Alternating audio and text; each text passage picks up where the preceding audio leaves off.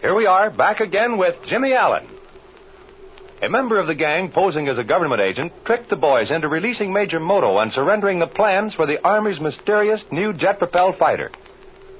When Mr. Russell, a special government investigator, arrived, they suspected a deception and dashed to the emergency field.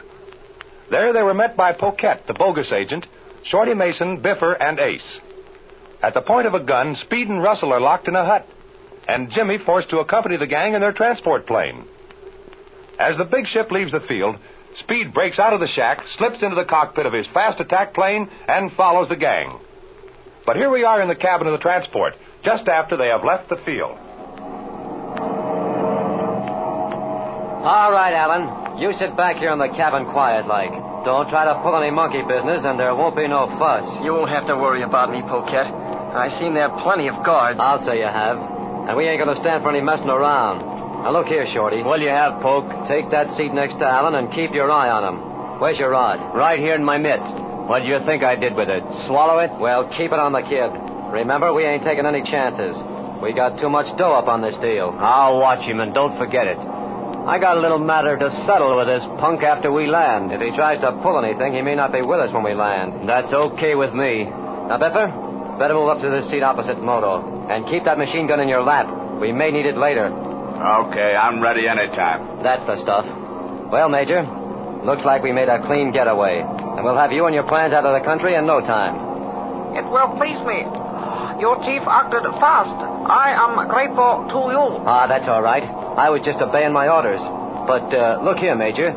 Put in a good word for me when you see the big boss. I do not comprehend. Uh, tell him what a good job I done getting you out of this crack up here. Understand? Saving you from getting captured. Oh, yes, yes. I shall praise you highly to your superior. Sure, that's the idea. Well, I'm going up and talk to Ace a minute. We gotta make a stop for gas somewhere, and that's gonna be kinda ticklish. Every airport in the southwest will be looking for this ship. Does your pilot know this country? Who, eh? Ace? Why, sure, certainly. He knows every farmhouse and wagon road down through here. Don't worry, we'll get there all right, Major. But we may have to go a roundabout way. Well, I'll be back in a few minutes. Well, Mason, it looks like you outsmarted us this time. By the way, how did you ever get mixed up in this? You and Robinson were so anxious to take after Moto, you forgot about me. We didn't forget about you. I thought Captain Sweeney had you covered with a gun when we left, right? Say, that fellow was out on his feet. He's got nerve, though. You remember he was sitting in that chair holding that rod on me? Yeah, I remember. We told him to hold you until Russell got back. Well, right after you and Robertson took off, the captain passes out like a light. You mean he fainted? He starts getting wobbly, so I give him a shove off the chair and ducks out the door. He kind of come to and took a couple of shots at me, but it was too late. But how did you get down here? Listen, kid, I ain't spilling everything I know. But I'll tell you this much. A friend of mine in KC gets a flash that Speed and Moto has an air battle down near Olathe, and Moto bails out. Moto goes to a telephone and gets in touch with the big boss on what had happened. Yeah, we heard about that call he made. Well, the big boss sends out Poquette with the biffer and told him to pick me up at the old field at KC and then go down to Olathe and find Moto. Boy, he was plenty worried, too. What do you mean? Poquette tells me a while ago that if he don't find Moto, he'll get a one-way ride, and you know what that means. I have a pretty good idea. Well, it looks like Poquette got away with it all right. But look here, Mason. Where's this ship headed for now, huh? Ah, uh, what do you care, Alan? You can't do anything about it.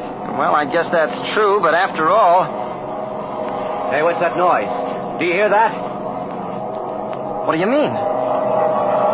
Sounds like another ship to me. Hey, Biff, do you hear anything? Yeah, yeah, I thought I heard something. Sounded like a ship right over us.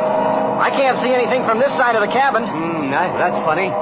Say, that guy Robertson isn't crazy enough to try to pull any rough stuff, is he? You know speed as well as I do, Mason. What do you think? Oh, he wouldn't do that. Not with you in the cabin. Why, he thinks more of you, Alan, than he does his right hand. Yeah, Speed's a great fellow. He wouldn't bother this ship, though, I'm sure of that. Well, I, I don't know. He gets some pretty crazy ideas about flying. It's sure a good thing we hauled you along. Well, that guy would have filled its transport full of lead. Yeah, that isn't all, Mason. Yeah? What do you mean? I'd have helped him. Say, you're getting foolish ideas too, huh? Well, get him out of your bean. I'm going to tell you something, Alan. Yeah, what is it, Mason? One wise crack out of you, and Poquette will tell me to open the door and dump you out. You've been around this fellow Biffa before, haven't Oh, you? I'll say I have. He was leader of that gang down in the Ozarks. Pretty tough hombre, wasn't he?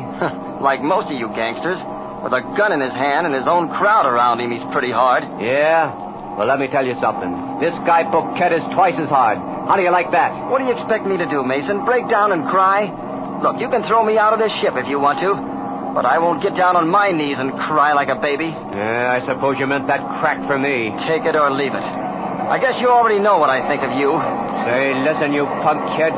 You try to get tough with me, and I'll bat you over the head Hey, with. Shorty, you hear that? That's the same noise. Do you hear it now? That sure sounds like a ship, Denver. Right over us, too. So you better call Bouquet. Hey, Pope, come on out here.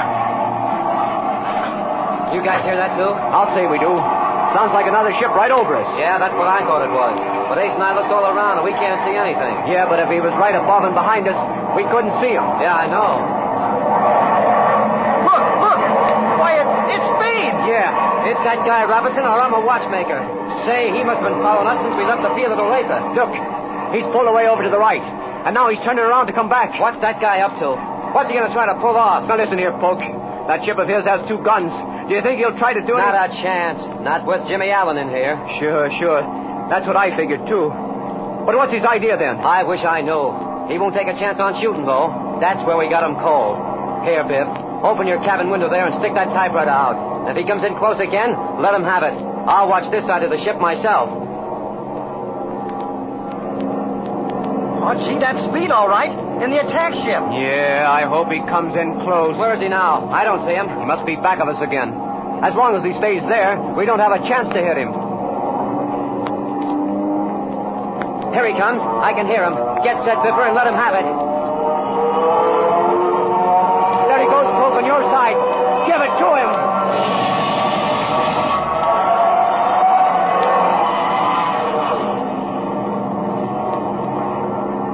All right, Mason, let go that gun. Look out. Don't move or I'll drill you. Hey, what's going on here? Well, I was looking out the window. Alan grabs the rod out of my hand. You fool, Mason. Stay where you are, both of you. Sit down, Poquette. Sit down, I said. I'll run this ship for a while now. Don't you pull anything crazy. Push the rest of that machine gun out the window, Poquette. Hurry up. Come on, come on. Listen, Alan, you can't pull this stuff. I said get that gun out the window, and I'm not fooling, Poquette. The government would just as soon have you dead as alive. All right, all right, here it goes. There. Now the same goes for you, Biffer. Hurry up, dump that gun out the window. Okay. Now, all of you, stick your hands up over your head. Come on, come on. I said I'm not fooling. There. That's better. Look here, Alan. You must have lost your mind or something. You can't hold us here in this ship. Why, when we land at our field, your goose is cooked. I'm not asking you for any advice, Poquette. We're going to land right now. Now I know you're crazy. Come on, Jimmy. You can't do that. You shut up, too, Mason. Biffer, open that door and tell Ace he's going to land this ship in the first good pasture we come to. Got that? Do as I say, or I'll put one between your eyes. Now, take it easy, kid. Ace, pick out a field down there and land it. Uh, Alan's got to drop on us. You might as well tell Ace I'm running this little show from now on, and the ship, too. All right, tell him to cut his throttles and sit down. Tell him to do that, or I'll drill you, Biff. I mean it. Be careful with that gun, Alan. And do as I tell you.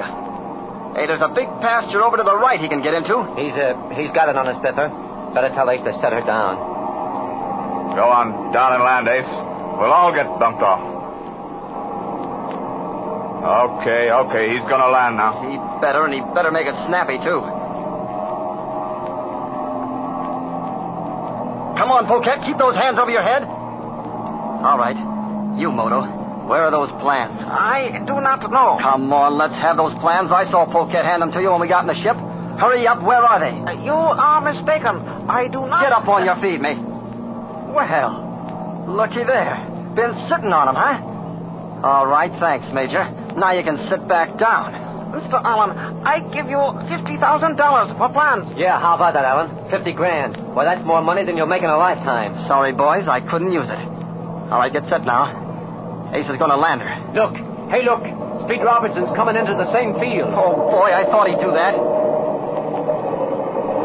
All right, I'm getting out of here now. But you better get this straight, you guys. The first man out of this door is going to hear from my gun. Is that clear? My plans, my plans. We must stop him. Yeah? Well, how are you going to do it? Remember what I told you, birds.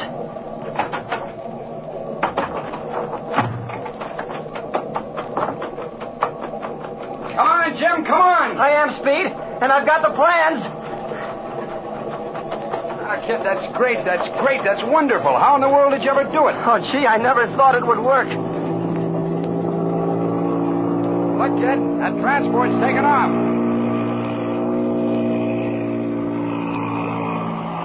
Yeah, there she goes, but oh, let it go, Speed. We've got the plans. Yeah, I guess you're right. We wouldn't have a chance anyway. There's just too many of them. Come on, kid. Jump in the rear cockpit. We're going back to Kansas City before we lose these plans again. That suits me. Give her the gun, Speed.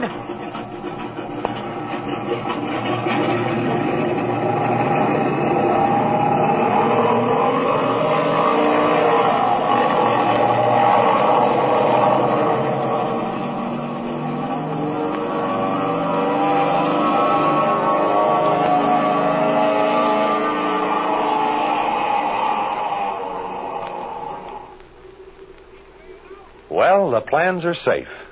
At least we hope so. And Jimmy and Speed are on their way to the home airport. But there is trouble ahead. For action, thrills, adventure, tune in to the next episode of The Air Adventures of Jimmy Allen.